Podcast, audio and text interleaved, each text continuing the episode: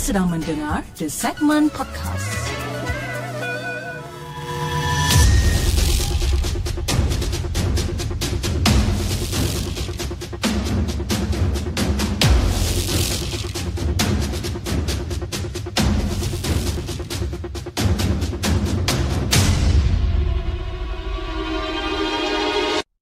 أعوذ بالله من الشيطان الرجيم بسم الله الرحمن الرحيم.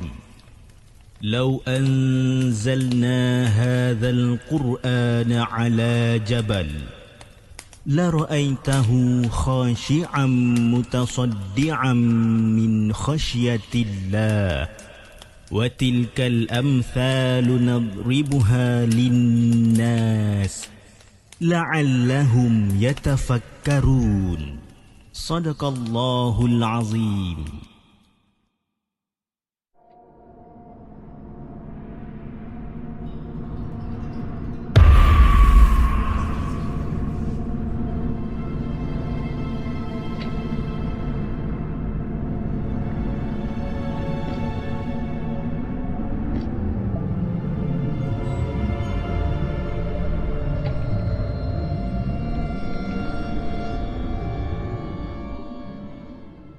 Guys, Assalamualaikum. Welcome back to the segment. Apa khabar guys? Saya harap anda semua dalam keadaan sihat dan hari ini 31 hari bulan Julai. Bertemankan saya sekali lagi dalam satu lagi rancangan Markas Puaka di mana kita akan berkongsikan tentang kisah-kisah seram yang telah dihantar ke the segment dan juga yang mana yang kita telah ambil daripada blog-blog tempatan. Apa khabar guys? Okey, saya minta maaf sangat-sangat okey kepada semua yang uh, hadir pada malam ni sebabkan kita live lambat sedikit lebih kurang dalam 15 20 minit lambat uh, sebabkan ada isu yang saya kena settlekan dekat rumah dulu. Okey, anyway, sebelum kita mulakan rancangan kita pada malam ni saya ingin uh, mengucapkan ribuan terima kasih kepada anda semua yang dah hadir di uh, kedua-dua platform yang kita ada di saluran TikTok dan juga di saluran Merah pada malam ni. Dan antara yang terawal kita ada uh, Nur Hazwani, Syamil, kita ada Nur Hidayah, Muhammad Wazir, Nurul Hanis, uh, Nuris, Ace, uh, kita ada Ace, Kak Aina selaku moderator, uh, Sumokraft, Talib, Fakri dan kita ada Mosima dan di saluran TikTok kita ada Uh, Izzuddin, Sulaiman, Melissa uh, selaku moderator kita ada Ramlah, Akad Ninja Hattori, Ciklut Traluci, Asuka Lee, Muhammad Hanafi, Kak Nani, Nina dan ramai lagi. Irene pun ada Alhamdulillah. Okey, malam ni saya ada lebih kurang dalam 4 ke 5 cerita je. Okey, tapi hopefully cukup panjang lah untuk kita semua pada malam ni eh. Jadi jom kita bacakan kisah kita sebentar kita tengok uh, kisah kita yang pertama, kisah kita yang pertama yang dikongsikan oleh uh, Nama dia Aina Tapi saya tak tahu sama dia, dia moderator saya ke atau bukan Tapi itulah kisah yang nak dikongsikan oleh Aina pada malam ni. Jom kita dengarkan.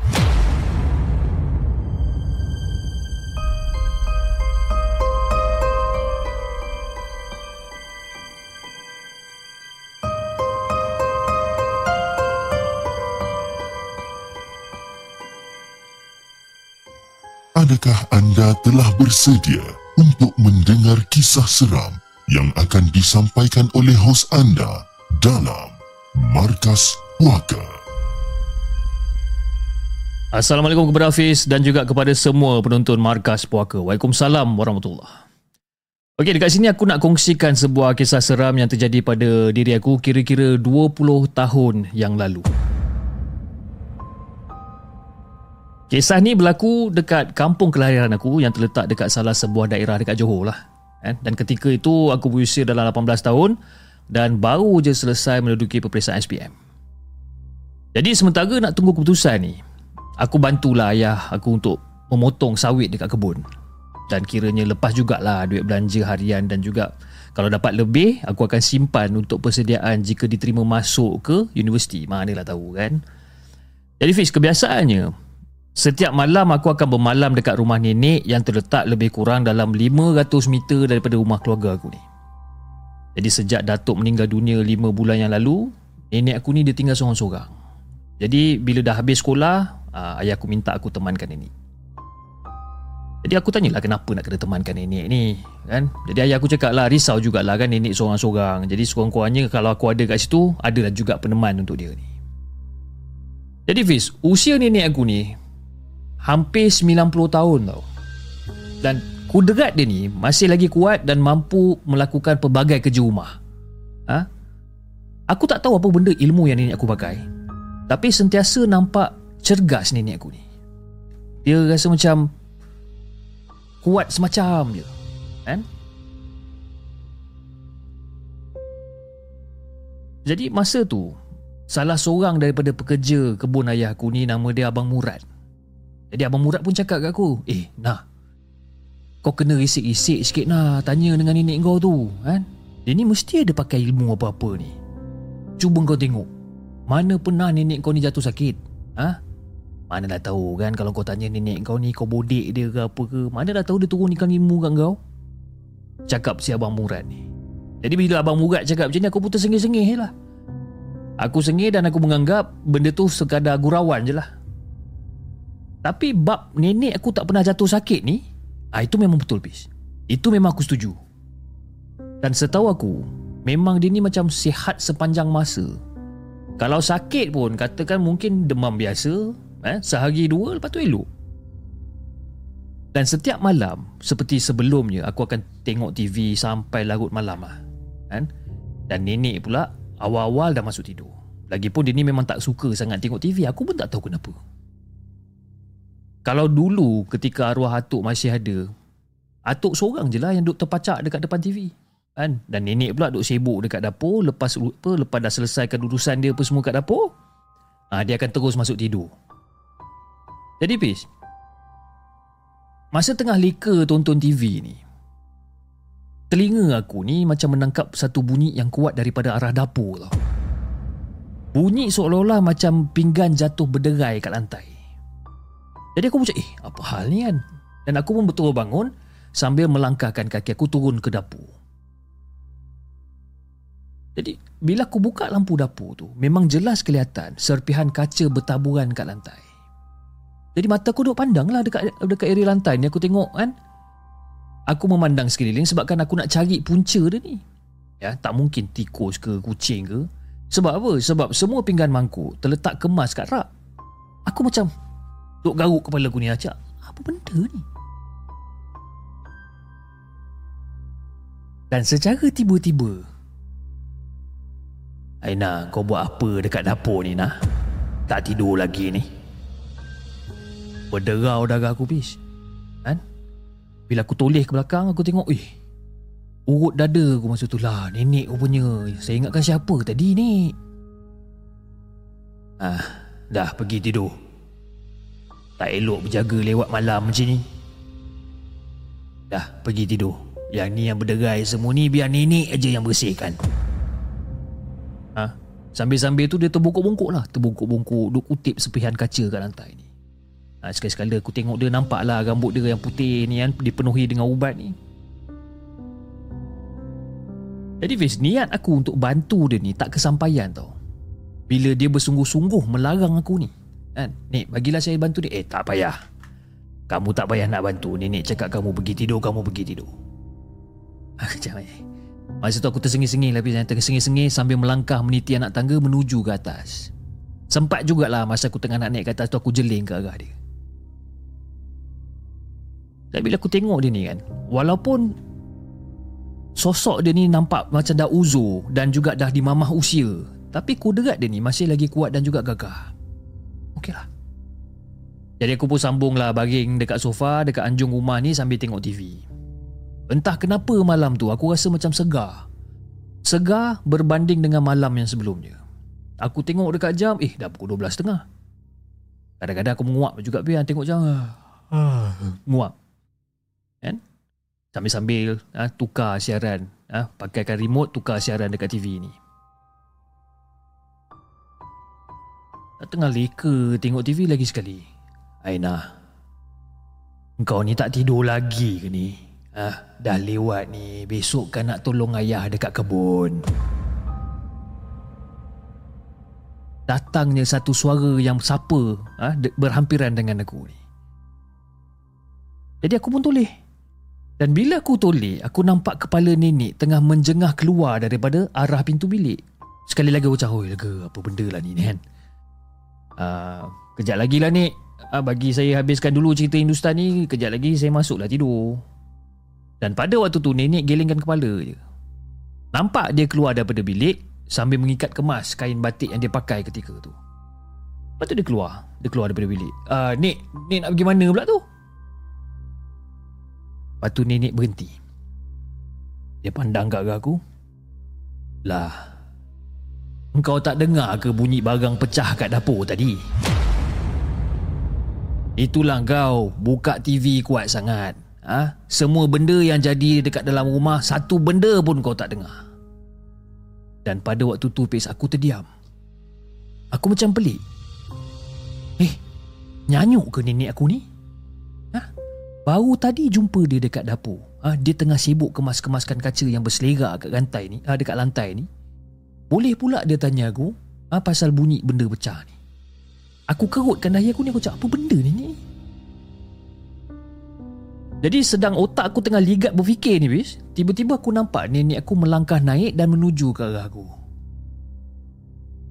Eh Nenek ni dah nyanyuk agaknya nenek Tadi tu kan bunyi pinggan pecah Masa saya turun tadi nenek sibuk suruh saya naik atas Sebab nenek kata nenek nak bersih kan Dah Ni nenek pula tanya saya bunyi apa Ke nenek menigau ni Dan masa aku memperjelaskan benda ni Nenek terdiam tau dengar penjelasan aku ni dan serta-merta raut wajah muka nenek ni berubah. Seolah-olah macam ada benda yang tak kena pada waktu tu. Uh, dah, dah, dah. Pergi tidur, dah malam ni.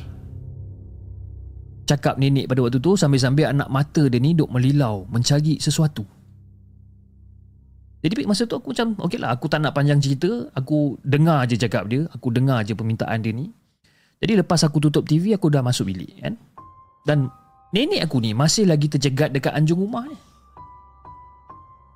Jadi sebaik je aku rebahkan badan dekat katil, aku mula fikirkan ke sesuatu bis. Perkara yang terus bermain dekat fikiran aku pada waktu tu. Memang aku rasa macam ada satu benda pelik yang berlaku ketika tu. Tapi jika difikirkan balik, dengan apa yang berlaku tadi, memang tak nampak orang kata memang nampak macam tak masuk akal. Aku cuba juga fikir kan, apa punca ni. Jadi sebaik saja aku naik ke atas sambung tengok TV tadi, aku tak nampak pula nenek aku melangkah masuk ke dalam bilik. Sedangkan tangga naik ke atas betul-betul berada dekat depan aku. Dan mustahil kalau aku tak nampak kelibat dia ni.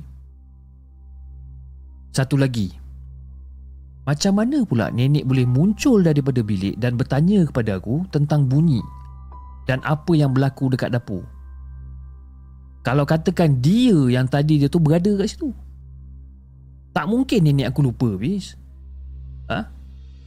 Tak mungkin dia lupa ataupun dia tak ingat Sedangkan setahu aku Nenek aku ni belum orang kata Belum dalam kategori nyanyuk lagi Dia ni okey lagi Dan kenapa pula Sebaik nenek naik ke atas Aku tengok muka nenek ni Macam muka yang orang gelisah Seolah-olah macam ada benda yang tak kena Aku tak dapat nak cari jawapan ni Tapi mungkin aku tahu Benda ni mungkin ada rahsia yang mungkin aku sendiri tak tahu. Dan malam tu Fiz, aku tak dapat nak lelapkan mata sampai ke pagi.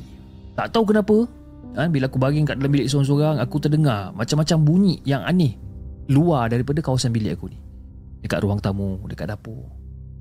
Seolah-olah nenek aku tengah berborak ataupun tengah berbual dengan seseorang. Aku tak dapat dengar sangat apa benda yang diorang bual kan tapi aku tahu nenek aku sedang berbual dengan seseorang. Sampai ke pagi bis aku berselubung dalam selimut sampai ke pagi. Dan sejauh tiba-tiba aku terfikir. Patut ke aku bermalam lagi kat rumah nenek aku untuk malam yang seterusnya ni? Aku pun tak tahu.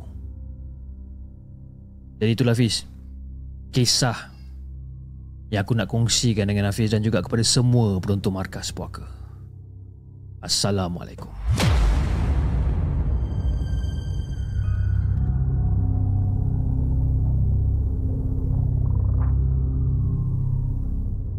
Jangan ke mana-mana. Kami akan kembali selepas ini dengan lebih banyak kisah seram. Itu dia guys, kisah yang pertama, kisah yang dikongsikan oleh Aina dengan kisah dia yang berjudul Siapa dekat dapur tu? ada pendapat-pendapat di uh, saluran TikTok yang menyatakan itu mungkin khadam dia. Kan? Ada juga yang berpendapat itu mungkin saka dia. Kan?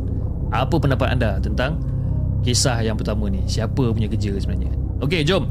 Kita bacakan kisah kita yang kedua. Kisah yang kedua. Sekejap eh, saya tengok. Okey, kisah yang kedua yang dikongsikan oleh Mama Mel. Ha, nama dia eh. Mama Mel. Okey, jom kita dengarkan.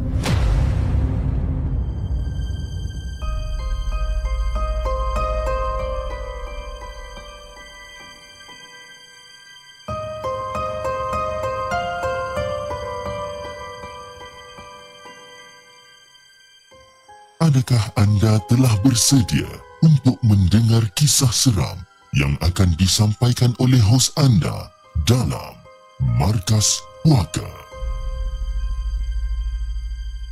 Assalamualaikum kepada Hafiz dan juga kepada semua penonton Markas Puaka. Waalaikumsalam warahmatullahi Kisah yang aku nak ceritakan kali ini berkenaan dengan pengalaman seorang rakan baik yang tinggal serumah dengan aku ketika waktu belajar dulu.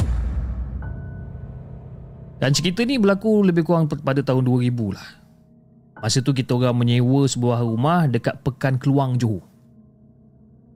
Jadi menurut pada kata Amar kawan aku ni, eh, seumur hidup dia ni tak pernah mengalami kejadian menyeramkan sehinggalah terjadinya pada satu malam ni.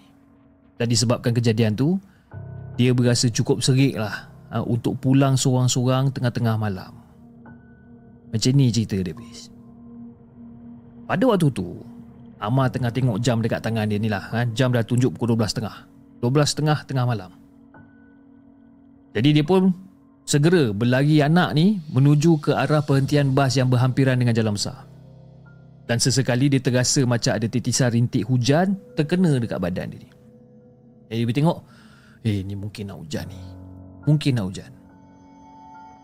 Kalau ikutkan tadi, dia memang dah kata nak pulang balik awal. Tapi disebabkan kakak ipar dia beria suruh tunggu sampai kan apa tengah makan malam ni, kan? Jadi demi tak nak kecikkan hati mereka ni, jadi terpaksalah dia aku, dia follow je lah. Lagipun bukan selalu sangat dia ziarah rumah abang dia ni. Jadi dah alang-alang dah sampai, biarlah dia habiskan masa lama sedikit. Dapat juga dia bersembang-bersembang lepaskan rindu dengan anak-anak buah dia ni. Jadi Fiz, bas yang terakhir dalam beberapa minit lagi sampailah eh? dan bas yang terakhir adalah pada pukul 12.30 malam. Dan sekali lagi, Amar tengok jam dia ni.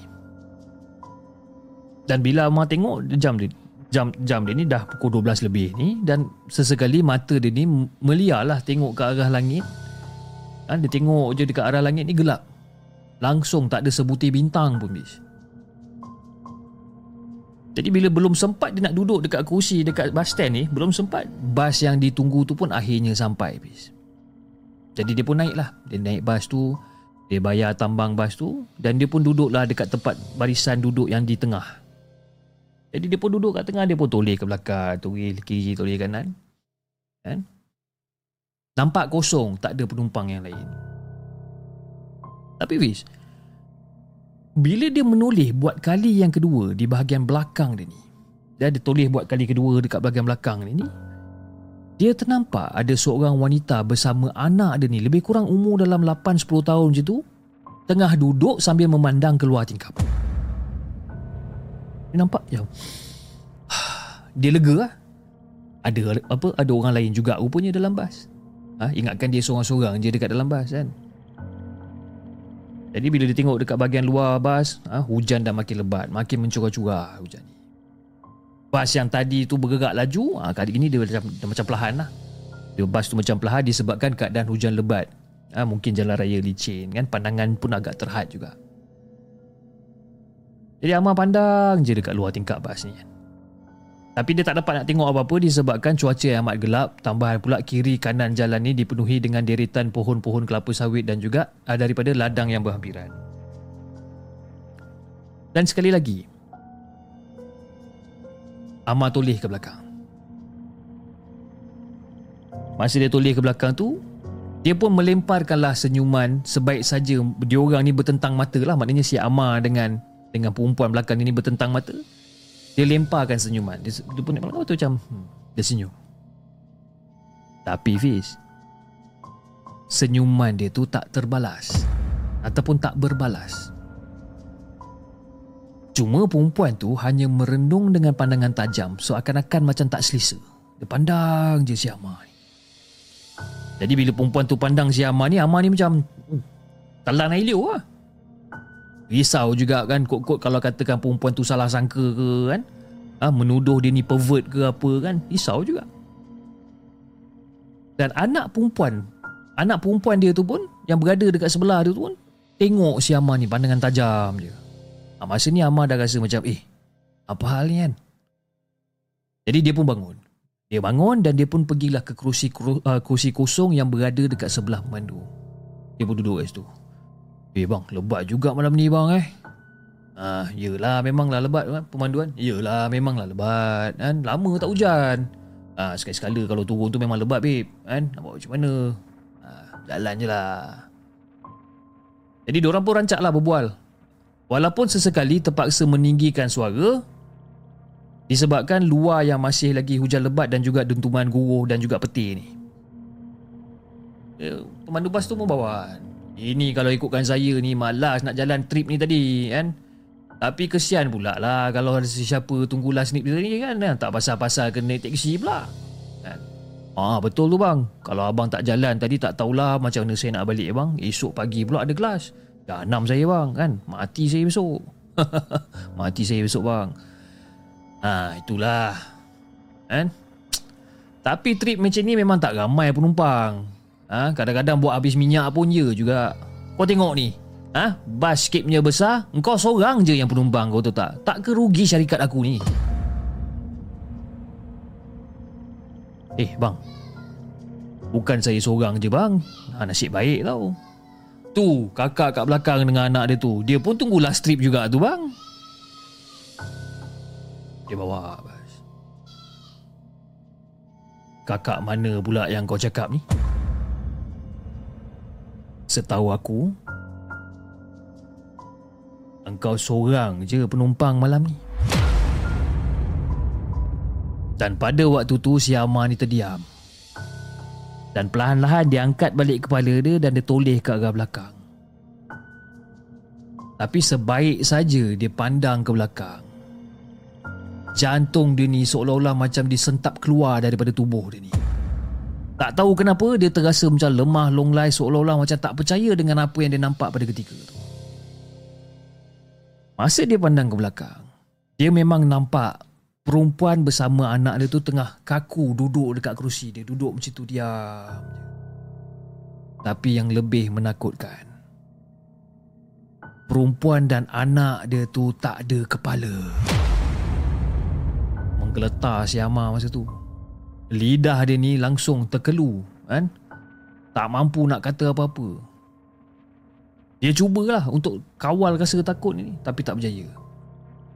Lepas tu si apa driver bas tu, ha, kau tengok? Mana ada sesiapa? Engkau seorang je yang apa penumpang aku malam ni. Ha?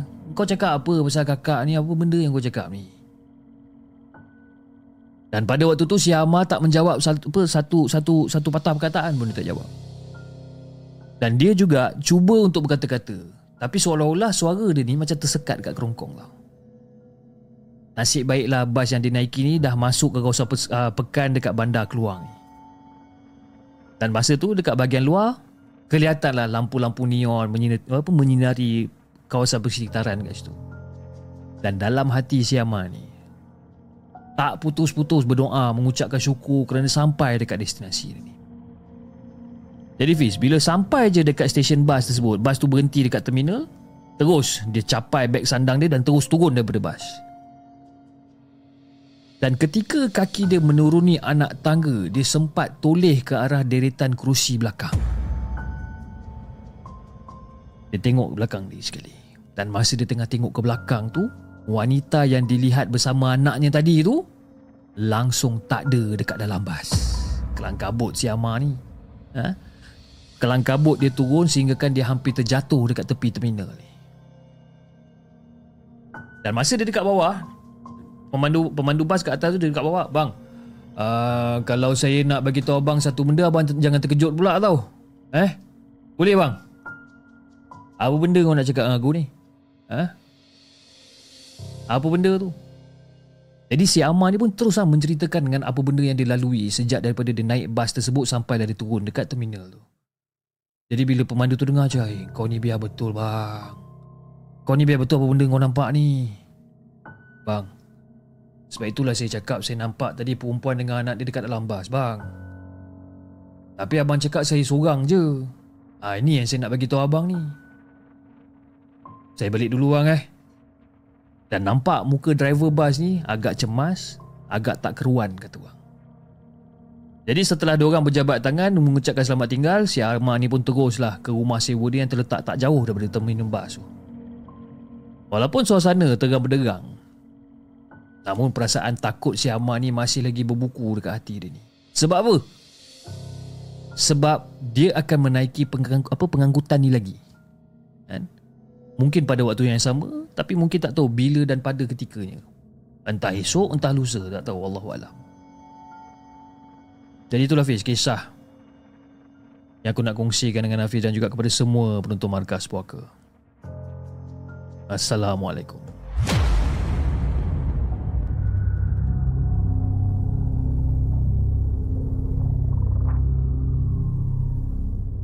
Jangan ke mana-mana. Kami akan kembali selepas ini dengan lebih banyak kisah seram. Itu dia guys, kisah yang dikongsikan oleh Mama Mel ataupun Mama Mel kan kisah yang berjudul Misteri Perempuan Tak Berkepala. Seram eh. Kalau kena kat korang macam mana? Kan? Jangan cakap naik bas lah, mana atau naik Grab eh. Naik Grab uh, tiba-tiba apa? Driver yang tak ada kepala macam mana kan pergi dia kan. Allah ataupun anda bawa Grab dapat penumpang kan perempuan dengan anak dia naik kereta kan? Gimana tengok dalam map oh nak pergi kat kawasan sekian sekian sekian. Tengah bawa kereta. Penumpang kat belakang tengah bawa kereta. Tengok review mirror nampak bahagian sini je kepala tak ada kan? Apa jadi eh? Ha, kepada pun apa pemandu-pemandu grab car hati-hatilah eh? Hati-hati. Okey jom kita bacakan kisah kita yang seterusnya. Kisah yang dikongsikan oleh Haziq. Jom kita dengarkan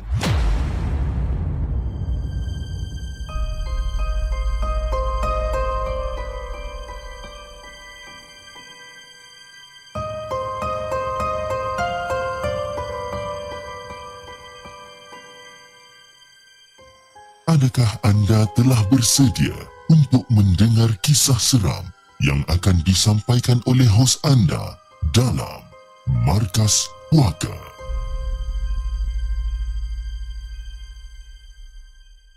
Assalamualaikum kepada Hafiz dan juga kepada semua peruntuk Markas Puaka. Waalaikumsalam warahmatullahi Okey Hafiz, van jenazah yang saya pandu ni akhirnya sampai juga dekat parking masjid.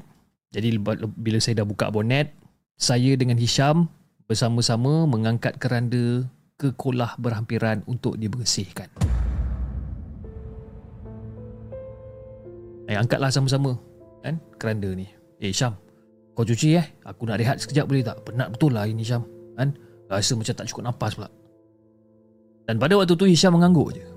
Dan saya faham apa benda yang bermain pada fikiran pada fikirannya pada ketika tu. Pasti dia juga memikirkan kejadian yang berlaku pada pada waktu tersebut.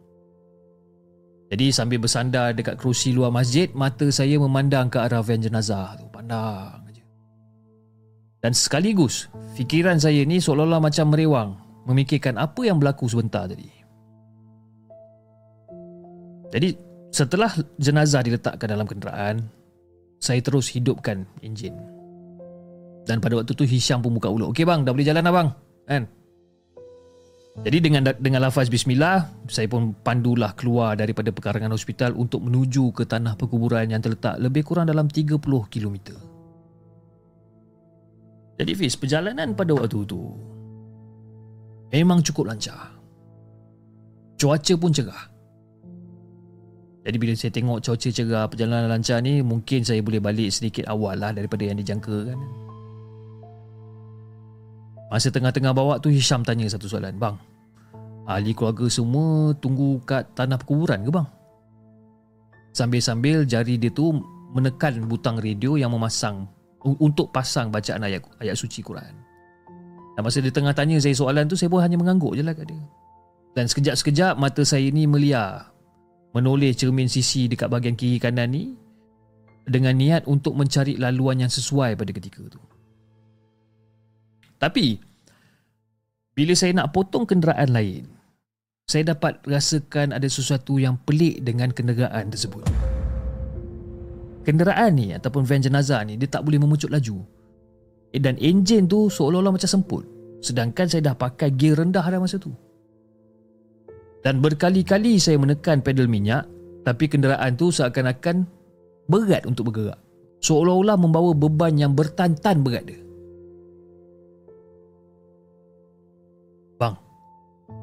Ni kenapa pula dengan van ni bang?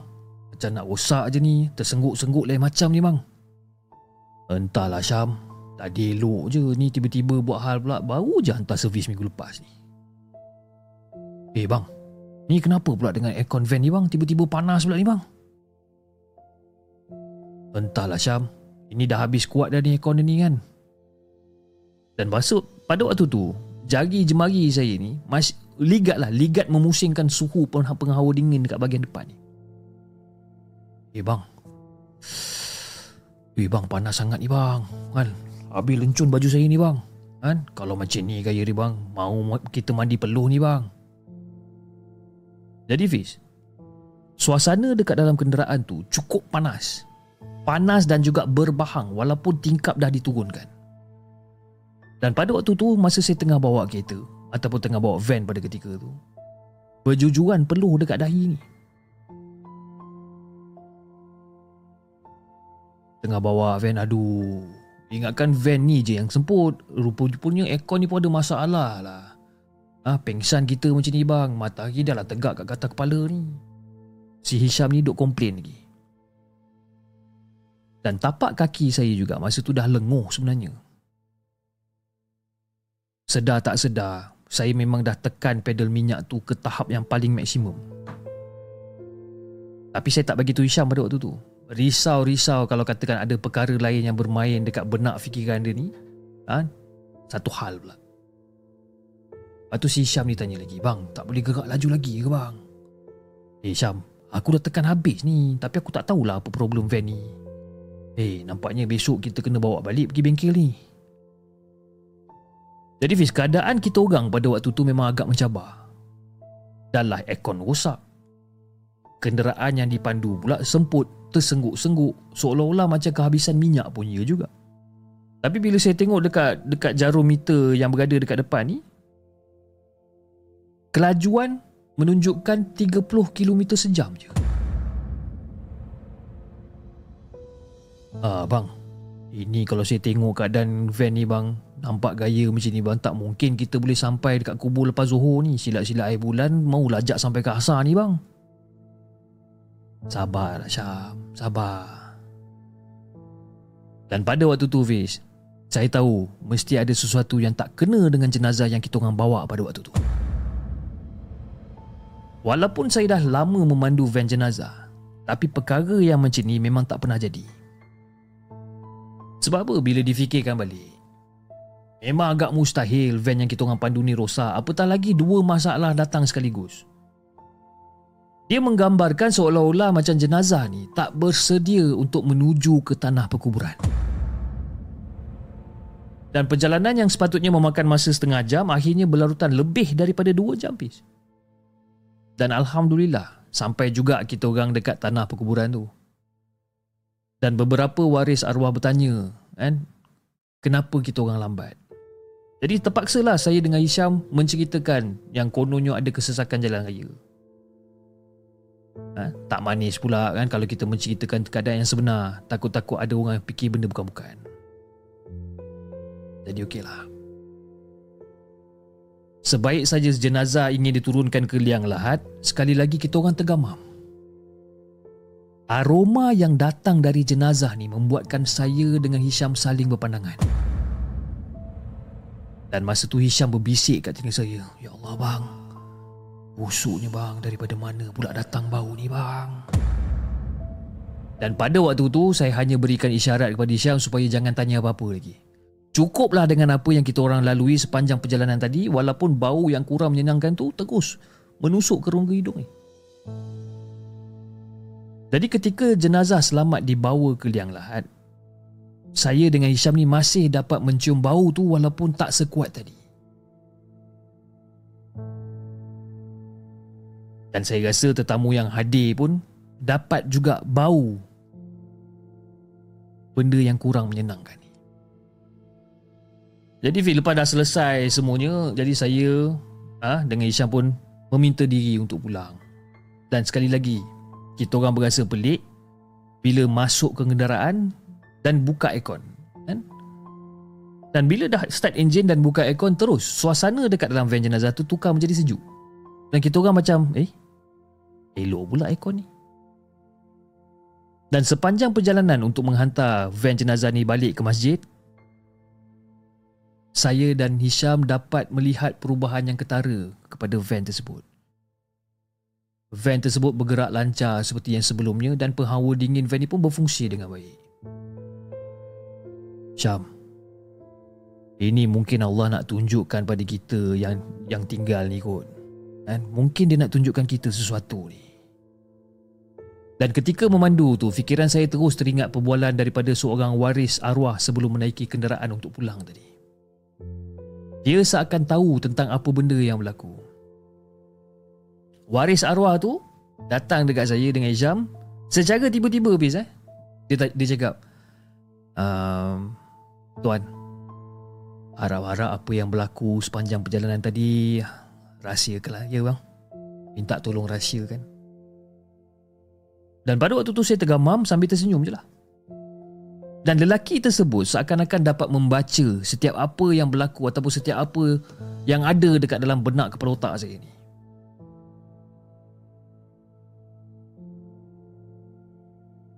Jadi Mamat tu pun cakap lagi sekali. Bang, arwah ni masa ketika hayat dia masih ada, memang lain macam sikit bang. Walaupun syarikat dia besar, tapi dia ni tak suka bercampur gaul dengan masyarakat. Kecuali yang setaraf dengan dia. Cuba abang tengok seorang pekerja dia tak langsung tak datang pada waktu ke bumi tadi betul kan kata lelaki yang memperkenalkan diri dia sebagai sepupu arwah sebenarnya bang arwah ni dia merupakan seorang kontraktor yang berjaya tapi ah, dia ni dia suka menindas pekerja bawahan dia hidup dia pula lebih kepada gaya barat. Ha, sehingga kan nak cium sejadah pun jauh sekali bang. Itu kata sepupu dia ni. Jadi bila saya dengar benda ni, saya macam terdiam tau dengar cerita dia ni. Tapi masa tu perbualan kita dipendekkan sebabkan kita orang macam tak ada masa ha, untuk cukupkan perbualan tu. Jadi sebelum sebelum bergerak daripada kawasan perkuburan tu, arwah pada sepupu ni uh, sepupu pada arwah ni pun sempat memberikan nombor telefon dia pada saya dan saya berjanji untuk menghubungi dia selepas pada tu. Sebab apa? Sebab saya sendiri nak tahu cerita sebenar yang berlaku pada arwah ketika hayat dia masih ada. Jadi itulah Hafiz. Satu kisah yang saya ingin kongsikan dengan Hafiz dan juga kepada semua penonton markas puaka supaya kita boleh ambil pengajaran dan juga iktibar daripada kisah ni. Sekian. Assalamualaikum.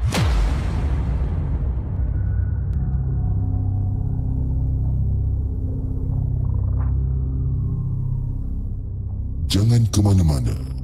Kami akan kembali selepas ini dengan lebih banyak kisah seram.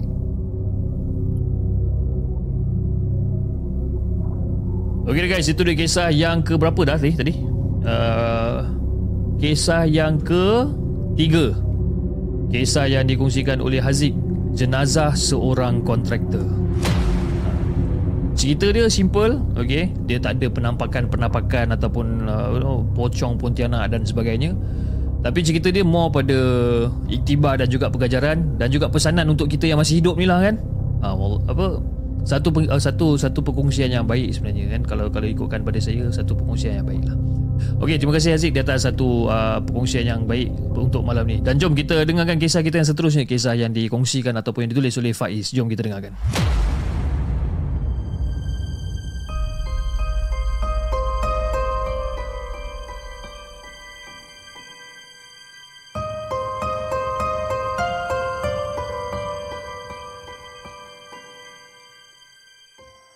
Adakah anda telah bersedia untuk mendengar kisah seram yang akan disampaikan oleh hos anda dalam Markas Puaka? Assalamualaikum kepada Hafiz dan juga kepada semua penonton Markas Puaka. Waalaikumsalam warahmatullahi Okey Hafiz, sebenarnya kan ramai pengguna jalan raya bercerita kononnya banyak insiden yang menyeramkan ketika melalui laluan Kangkar Senagar di Paguh menuju ke air hitam. Dan walaupun laluan ni bukanlah terkenal seperti karak dan juga gurun, namun kepada sesiapa yang pernah melaluinya pasti tahu keadaan di sebalik laluan yang cukup menyeramkan ni. Jadi, macam ni cerita dia bang. Masa tu saya bertolak daripada Kuala Lumpur dengan isteri lebih kurang dalam pukul 9 malam. Dan kalau ikutkan pada hitungan perkiraan kita orang ni, kita orang akan sampai ke Johor Bahru lebih kurang dalam pukul 1 pagi lah. Sengaja saya pilih untuk bertolak malam memandangkan keadaan jalan raya agak lengang pada waktu tu lah. Dan tujuan saya pergi ke Johor ni bukanlah ada urusan penting pun. Cumanya nak melawat kakak ipar dan juga suaminya yang baru berpindah dekat kawasan tu. Dan kita orang pergi pun tak lama, dua hari je. Dan jika tak ada aram lintang, ha, lusa kita orang baliklah semula ke Kuala Lumpur. Jadi selepas selesai mengisi minyak dan beli makanan ringan dekat hentian rehat uh, ataupun arena uh, Seremban ni, saya pun pecut lah pergi. Dan jalan raya pada ketika tu memang cukup lengang bis. Maklumlah, hari Jumaat hari bekerja, uh, besok confirm sesak teruk. Dan cuaca dekat luar pula gelap pekat. Memang tak nampak sebutir bintang pun kat langit. Dan saya pandu tenang je lah. Relax je bawa kereta masa tu. Dan dalam waktu singkat saja saya dah melewati susur masuk ke Bandar Melaka. Tapi tak sampai beberapa minit selepas tu, saya tengok jalan raya macam eh apa hal ni macam traffic jam pula. Deretan kenderaan penuh dekat lebuh raya pada tu. Ah. Kenapa pula ni? Dan isteri yang yang yang sedari tadi tu, ah, yang dah melelapkan mata dia ni akhirnya terjaga juga. Dia pun heran dengan situasi jalan raya pada ketika tu. Jadi dia pun buka lah application Waze dekat dalam handphone dia ni untuk mencari punca sebenar dia pun buka. Bang, abang tengok ni bang. Ini rasa jam teruk ni ada accident lah bang. Sambil-sambil tunjukkan telefon dekat saya lah. Dan saya masa tu macam, oh ya, ha lah eh, nampak macam accident eh. Jadi nampaknya pada ketika itu saya kena cari alternatif lain untuk elak kesesakan pada ketika itu. Dan hampir satu jam kemudian barulah saya menghampiri laluan ke Paguh. Jadi bila dah berbincang dengan isteri, akhirnya saya ambil keputusan untuk keluar melalui Tol Paguh dan melalui jalan lama ke Johor Bahru. Jadi saya pun bagi tahu kat isteri, tak apalah sayang. Kan? Nanti bila jalan dah clear, nanti sampai dekat air hitam, nanti kita masuklah balik highway. Kan? Jadi isteri pun setuju lah. Jadi saya pun teruslah pecut kereta keluar ke kawasan Paguh melalui jalan lama menuju ke Johor Bahru. Dan saya pun ikutlah map daripada handphone dia ni. Sehinggalah terjumpa jalan Kangkar Senagar untuk menuju ke hitam ni. Jadi tanpa banyak soal saya pun pecutlah kereta. Dan Alhamdulillah. Nampaknya tak banyak kereta yang melalui jalan tersebut. Tapi masa saya tengah bawa kereta ni, Pis. 20 minit memandu. Saya dah mula rasa gelisah tau. Kiri dengan kanan ni penuh dengan ladang kelapa sawit. Langsung tak nampak sebiji rumah pun. Tengah bawa, kita tengah fokus dan jalan gelap ni, tengah fokus. Abang, ha, apa dia? Lain macam jalan ni bang. Seram pula lah saya. Dan saya cubalah untuk tenangkan dia walaupun saya ni pun takut juga. Saya pun cuba untuk tenangkan dia. Eh, tak ada apalah. Lebih baik jalan jam apa lebih baik jalan macam ni daripada kita nak hadap jam tadi, kan? Nak hadap jam tu tadi tu pun tak tahu sampai bila, kan? Ini jalan lengang ni okey lah ni. Tapi memang betul-betul tak dinafi, uh, tak dinafikan Fiz eh. Jalan tu memang cukup menguji keimanan saya ni. Dah lah bengkang-bengkok. Gelap gelita pula tu. Kiri kanan penuh dengan ladang sawit. Hutan belukar. Risau jugalah kok-kok tengah sedap memecut tiba-tiba ada binatang buas melintas ke apa kan. Jadi masa tengah bawa kereta saya tengok jam dekat dashboard kan. Tengok jam dekat dashboard eh dah pukul 12 tengah malam ni. Dan sesekali itu nampaklah pancaran kilat yang diselangi dengan dentuman guru. Kan. Ya tak apalah, bawa aja. Jadi sedang saya leka memandu ni, Secara tiba-tiba, saya terperasan ada sesuatu yang pelik dekat bahu jalan di bahagian depan. Jadi saya perhatikan kereta. Saya buka high beam ataupun buka lampu tinggi untuk tengok dengan lebih jelas. Bawa tuk tuk. Ada lampu tinggi lah. Tuk. Dan masa lampu tinggi tu mancar masa tu. Saya tergamam fish. Sebab apa? Dekat depan saya ni jelas kelihatan ada satu makhluk seolah-olah macam bola api sedang berlega-lega dekat udara. Dan benda tu nampak macam ada mata yang tersembul keluar merah menyala. Dan masa saya nampak astagfirullahalazim, astagfirullahalazim menggigil masa tu. Sebab saya tahu benda ni tak lain tak bukan si penanggal. Saya toleh kat isteri saya. Isteri saya dah lena tidur. Cakap aduh Kau boleh tidur pula. Jadi Fiz Sebaik saja kereta saya melewati makhluk tersebut Saya terus tekan minyak untuk pecut. Tapi tak sampai beberapa saat Saya perasan ada sesuatu benda yang tak kena berada Di luar kenderaan berhampiran dengan saya ni. Saya tengah pecut ni. Saya tengok ke kanan bila saya tengok ke kanan ni Jantung saya ni lagi kuat tau Berdegup Berdebar Lain macam ni Sebab apa? Penanggal tu Terbang di sebelah Seakan-akan mengikuri kereta saya pada waktu tu Dan masa dia tengah follow tu Mulut saya ni terkumat kamik lah Duk baca ayat Quran ni Ha? Apa benda yang saya baca pun saya main boh je Pish Ha? Sesekali melalui ekor mata ni masih mampu melihat makhluk tu dekat sebelah. Walaupun suasana cukup gelap, tapi saya mampu melihat dengan jelas keadaan dia masa tu. Macam mana keadaan dia ni? Kepala dia ni ibarat seperti bola api yang sedang terbang bergentayangan. Mata dia merah menyala dan memang nampak jelas tali perut dan juga usus dia yang terjurai panjang. Allah ajalah yang tahu betapa kecutnya saya pada ketika, pada ketika itu, bis. Allah ajalah yang tahu. Saya pecut. Waktu tu saya dah memang tak kira dah apa benda yang berada dekat sepanjang jalan ni. Kucing ke, katak ke, anjing ke apa. Niat saya, saya cuma nak keluar daripada kawasan tu, bis. Tapi apa yang lebih menakutkan Bila makhluk tu Seakan-akan mempermainkan saya bis. Setiap kali saya pecut Saya lihat dia masih lagi berada kat sebelah Seolah-olah macam macam dia menga, apa ajak berlumba pun ya juga. Saya pecut laju, dia masih berada kat sebelah. Nasib baiklah jalan masa tu agak lengang kan kalau tidak tak tahulah apa benda nak jadi. Dan beberapa kali jugalah kenderaan saya ini terbabas masuk ke laluan bertentangan. Tapi Alhamdulillah saya masih lagi mampu kendali, kendalikan kenderaan dengan cermat dan juga berhati-hati. Waktu tu Fiz, Allah ajalah yang tahu betapa takutnya saya. Beberapa kali juga saya curi-curi pandang keluar kan untuk pastikan sama ada benda tu masih ikut saya ke tak. Dan Alhamdulillah saya tarik nafas lega bila sampai dekat pekan parit sulung. Saya urut dada, urut dada sendiri. Masa tu tengah-tengah bawa kereta ni Urut dada sendiri. Alhamdulillah Alhamdulillah. Beristighfar panjang masa tu Fiz. Dan sebaik saja saya lihat ada gerai makan yang masih beroperasi kat situ Saya terus berhentikan kenderaan dan kejut kat isteri. Sayang Sayang kita berhenti jap makan ni yang. Lapar lah pokok abang ni kan. Nanti dekat depan tu kita masuk highway semula lah eh. Kita makan jap boleh tak?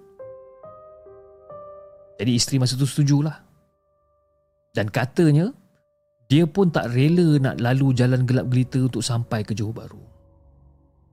Yelah bang, kan? Tak apalah, saya pun lapar juga ni bang. Ha, kita berhenti dulu lah. Saya pun tak sanggup lah bang. Tak sanggup nak ikut jalan macam tadi tu. Dah lah gelap. Tak nampak satu rumah pun. Kalau jadi apa-apa macam mana bang? Dan masa tu saya tersengih aja. Dalam hati ni Tuhan saja lah yang tahu apa benda yang saya dah alami pada ketika tu.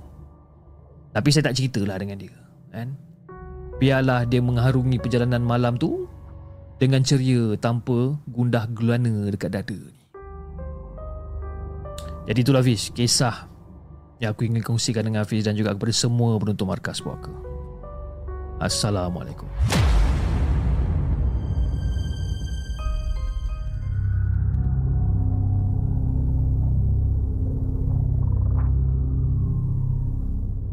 Jangan ke mana-mana. Kami akan kembali selepas ini dengan lebih banyak kisah seram. Kisah yang dikongsikan oleh Faiz dengan kisah dia yang berjudul Penanggal Ikut Kereta. Seram cerita dia ni. Dia bagi saya cerita ni seram. Okay, fine. Bila kita cerita pasal penanggal, uh, yalah semua orang pun tahu penanggal ni macam mana dan sebagainya kan. It's just that benda ni dia, dia jadi lebih seram disebabkan apa? Sebabkan dia mention nama-nama tempat kan paguh lah uh, kangkar air hitam lah kangkar senagar lah you know uh, exit air hitam dan sebagainya. Jadi bila dia bila dia menceritakan tentang nama-nama tempat dalam kepala otak kita kita dah tahu dah tempat tu kat mana. It's just that dekat mana yang terjadi tu kita tak tahu. Tapi kita dah tahu dah the exact location kat mana terjadinya benda ni kan. So elemen tu yang sebenarnya membuatkan kita apa tegak bulu roma. Masa saya baca cerita ni tadi pun boleh tahan juga tegak-tegak juga bulu roma sini kan. Anyway terima kasih Faiz di atas satu apa perkongsian yang uh, menarik pada malam ini. Okey, sebelum kita bacakan kisah kita yang seterusnya ataupun kisah kita yang terakhir pada malam ni saya ingin mengucapkan ribuan terima kasih kepada anda semua yang masih lagi setia menonton rancangan Markas Puaka pada malam ni. Di kedua-dua platform yang kita ada di saluran uh, TikTok kita ada lebih kurang dalam 150 orang yang sedang menonton. Dan di saluran Merah kita ada lebih kurang dalam 300 orang yang sedang menonton sekarang Alhamdulillah. Dan juga kepada anda yang telah uh, menyumbang melalui super sticker super chat dan juga melalui TikTok gift pada malam ni. Dan antara sumbangan yang kita telah terima daripada Ima dia kata salam dari Singapore. Thank you Hafiz for being one of the best horror storyteller. Terima kasih Ima di atas sokongan padu yang telah anda berikan dan juga sumbangan melalui super chat yang anda telah berikan. Uh, Ima juga adalah uh, member Santu Jepun selama 5 bulan dia kata keep it up Hafiz insyaAllah. Eh, terima kasih sangat-sangat saya ucapkan kepada Ima dan juga di saluran TikTok kita ada sumbangan besar daripada uh, melalui TikTok Give daripada Always Be daripada Singapura. Terima kasih di atas sumbangan yang telah diberikan. Daripada Putri Amelia daripada Jardin Channel Muhammad Nur bin Udi. Daripada Melissa Secret Trilogy Ben Yusof Angah King Mat Lampe oh Mat Lampe pun ada. Dia bukan Mak Lampe eh. Dia Mat Lampe ya maknanya orang lelaki jadi lampe ni. Kan? Daripada Coffee Prince Bulat Muhammad Hanafi Modelin daripada Ipah Asukali Izzah Shendol Syawit daripada Abdul Muin John Jenin Acha Akad Ninja Hattori daripada Zara Skaripap King Akmalism Shamir uh, Alif Ibrahim eh sorry uh, Alif Farahim uh, Farihim. Alif Farihim daripada Erin uh, daripada Mastura, Isyam dan juga Muhammad Hafiz Abdullah. Eh cakap pasal Muhammad Hafiz Abdullah ini baju yang dia berikan kat saya. Terima kasih Pis. Eh dan juga sama-sama lah kita uh, uh, yang yang mana yang tengah menonton sekarang ni saya ingin mengambil peluang ni untuk sama-sama lah kita mendoakan kesihatan dan juga kesejahteraan kepada salah seorang daripada kita punya subscriber uh, uh, Kak Mastura, Kak Mastura dan Jamal ni uh, di atas uh, apa orang kata uh, keadaan kesihatan beliau kita doakan sama-sama dia beliau cepat sembuh daripada penyakit yang beliau hadapi sekarang ni eh. Kak jangan give up eh. Kena keep on fighting and insyaallah hopefully everything seems to be okay lah eh. Insyaallah one day. Okay jom. Kita bacakan kisah kita yang terakhir pada malam ni. Siapa yang kongsi kisah ni? Kisah Okay. Kisah nama dia kelakar dia pakai nick, nick apa nickname lah eh. Uh, Kisah yang dikongsikan oleh Ali Baba Bujang Telajak. Ah sudah. Kisah yang dikongsikan oleh Ali Baba Bujang Telajak. Jom kita dengarkan.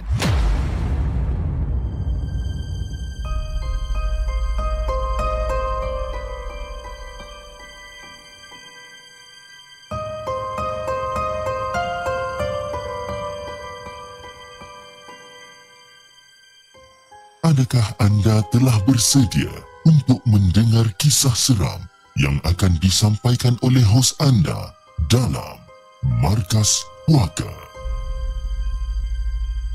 Assalamualaikum dan salam sejahtera kepada semua pendengar Markas Puaka. Waalaikumsalam warahmatullahi Okey. Saya ni sebenarnya bertugas sebagai pemandu eh pembantu pusat khidmat pelanggan di sebuah terminal penerbangan di ibu kota. Dan saya bekerja dalam tiga shift. Dan kebiasaannya setiap minggu akan bertugas mengikut giliran. Tapi bertugas waktu malam adalah hari yang orang kata paling seronok Disebabkan selain ke- keadaan di terminal yang tak sibuk, saya juga boleh curi-curi masa untuk merayau ke sana sini. Ha, mengular lah sana cerita. Jadi Fiz, pada minggu tersebut, sekali lagi saya bertugas pada shift malam. Masuk pukul 11 malam, balik pukul 7 pagi. Tapi pada hari kedua bertugas, saya datang lewat ke tempat kerja kerana tersangkut dekat jalan raya akibat hujan lebat dan juga ribut petir. Jadi, bila dah sampai dekat kawasan parking, saya perhatilah keadaan sekeliling dekat kawasan parking ni. Nampak lengang tak ada kenderaan. Agaknya mungkin ramai penumpang dan juga pekerja dah dah, dah balik agaknya kan. Dan bila saya tengok langit masih gelap dan kilat masih lagi sabung menyabung pada ketika tu. Dan hujan pula walaupun tak selebat tadi tapi cukuplah untuk melencunkan pakaian saya kalau katakan berjalan kaki ke terminal. Jadi pada waktu tu Fish, saya ambil keputusan untuk menunggu sampai hujan reda. Dah alang-alang dah lambat sampai ni kan, baik baik terus lambat. Kan, tak kisah pun lah. Lagipun sebaik sampai saya dah hubungi rakan setugas untuk memaklumkan yang saya tu saya agak lewat sedikit. Jadi walaupun kereta dah parking kemas tapi sesekali uh, sesekali saya buka jugalah pengilap cermin ataupun wiper menyapu limpahan air yang bertakung dekat dekat cermin ni. Rimas pula kan bila tengok hujan, air hujan penuh dekat cermin depan ni. Jadi pada waktu tu masa tengah parking kereta tu saya baringkan sedikit kerusi saya ni sambil melayan lagu-lagu yang ber, apa yang berkumandang dekat radio. Layan layan lagu dalam hati tu jam ah tolonglah redalah sikit hujan ni kan. Risau pula kan kalau berlarutan sampai ke pagi. Jadi pada waktu tu saya nekat kalau katakan setengah jam lagi masih hujan, saya redah je. Dan masa tu saya tengok jam, jam dah masuk masa tu dah hampir pukul, pukul 12 malam lah. Dan hujan pun dah makin lama makin reda, makin lama makin reda. Jadi okey, saya pun capai beg saya dan juga payung dekat belakang sambil-sambil melangkah keluar. Dan masa saya tengah tutup pintu, saya kunci kereta, tuk tuk. Dan tak sampai beberapa langkah menapak, Tiba-tiba mata saya ni terpandang ke arah sebuah kereta yang di, yang diparking dekat hujung jalan.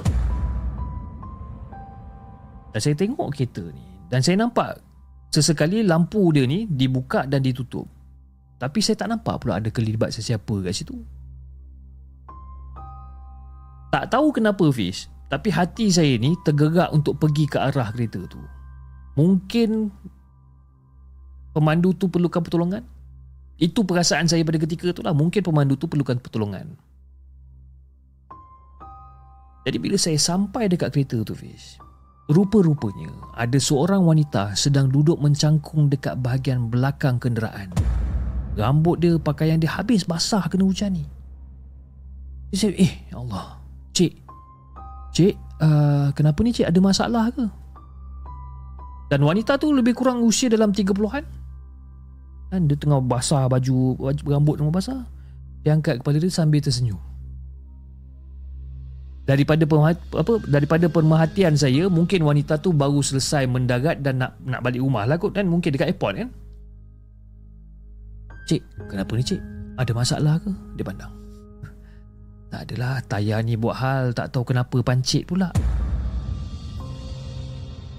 Dan saya tak menjawab kata-kata dia tahu dan mata saya terus tertumpu ke arah tayar dekat depan dia ni.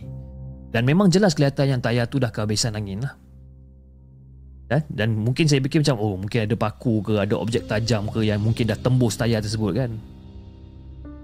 Lepas tu saya pun tanya kat dia, ah, nampak macam pancik ni cik, tapi kereta cik ada spare tayar? Ha? Kat dalam kereta ni kok-kok kalau ada spare tayar ke?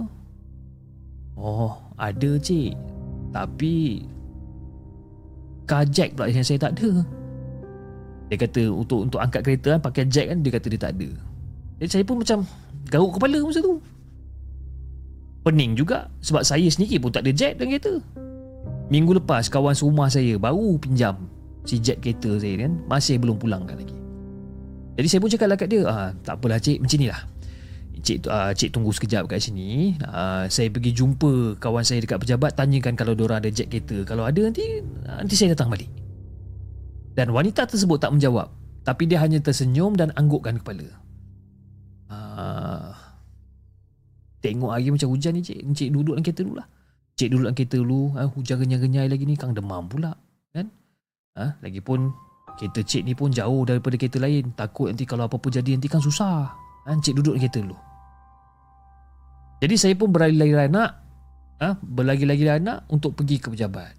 Kesian pula rasa ni kan kalau tunggu apa biarkan perempuan tu tunggu lama-lama.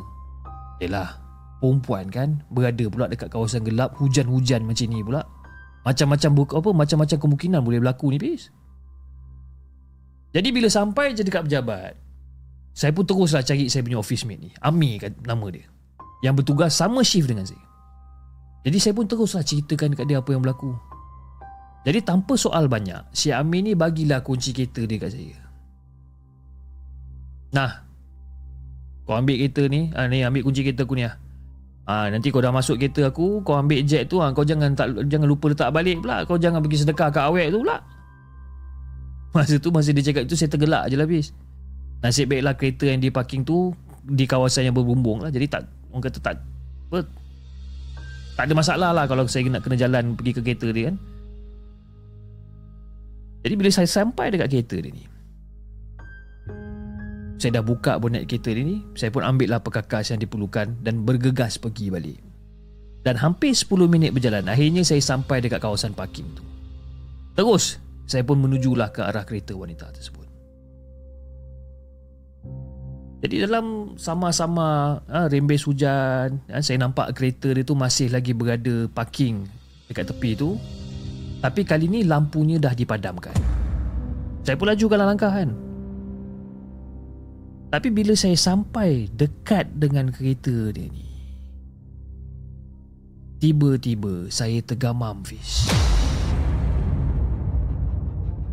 Dan pada waktu tu saya pandang keliling tau Memang sah tak ada kenderaan lain Rasanya memang dekat sinilah letaknya kereta wanita tu tapi kenapa kereta ni berbeza dengan apa yang saya nampak tadi? Masa tu saya dah mula cuak dan saya mula pegang kereta tersebut. Warna dia, model dia sama. Cuma, kenapa cat dia dah pudar dan keadaan dia cukup usang seperti sudah bertahun-tahun tak digunakan. Cermin depan dia pun dah nampak kesan retak dan bila saya tinjau ke, ke arah belakang kereta, masa tu saya terkedu bis. Memang jelas tayar belakang kita tu pancit, yes. Keadaan sama seperti yang saya saksikan tadi. Dan saya suruh, saya suluh ke arah dalam menggunakan lampu telefon bimbit saya ni, saya suluh dekat dalam. Bila saya suluh dekat arah dalam kereta tu, Allah Akbar. Rasa nak tercabut jantung dia buat Hafiz. Keadaannya seperti macam tak terurus. Dengan beberapa helai pakaian bersepah dekat kerusi belakang. Di bahagian depan pula, Nampak beberapa barangan pewangi dan juga alat sulit yang bertaburan dekat kerusi dan juga pelapik kaki. Jadi saya macam pelik, apa benda ni? Sejujurnya Fiz, saya seakan-akan dah mendapat jawapan pada ketika itu. Dan saya kuatkan semangat, capai beg dan gegas pergi balik ke ofis. Dan sekali lagi, masa saya tengah berjalan tu, Tengah berjalan lebih kurang dalam 10-20 tapak Dekat hadapan kereta tu saya berjalan nak balik ke ofis ni Saya toleh ke belakang sekali lagi Dan masa saya toleh ke belakang sekali lagi Secara tiba-tiba Lampu kereta tu terpasang kembali Dan masa lampu kereta tu terpasang Saya ternampak ada sesuatu yang merangkak keluar daripada bawah kereta.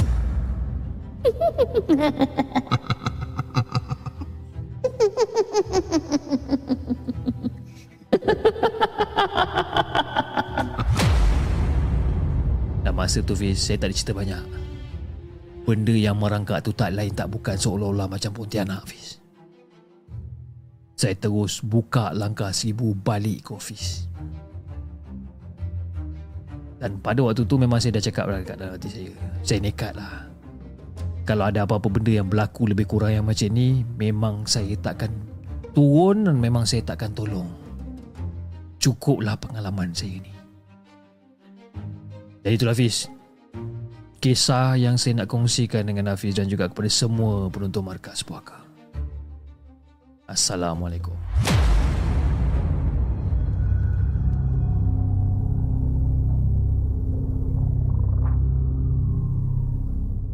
Jangan ke mana-mana. Kami akan kembali selepas ini dengan lebih banyak kisah seram.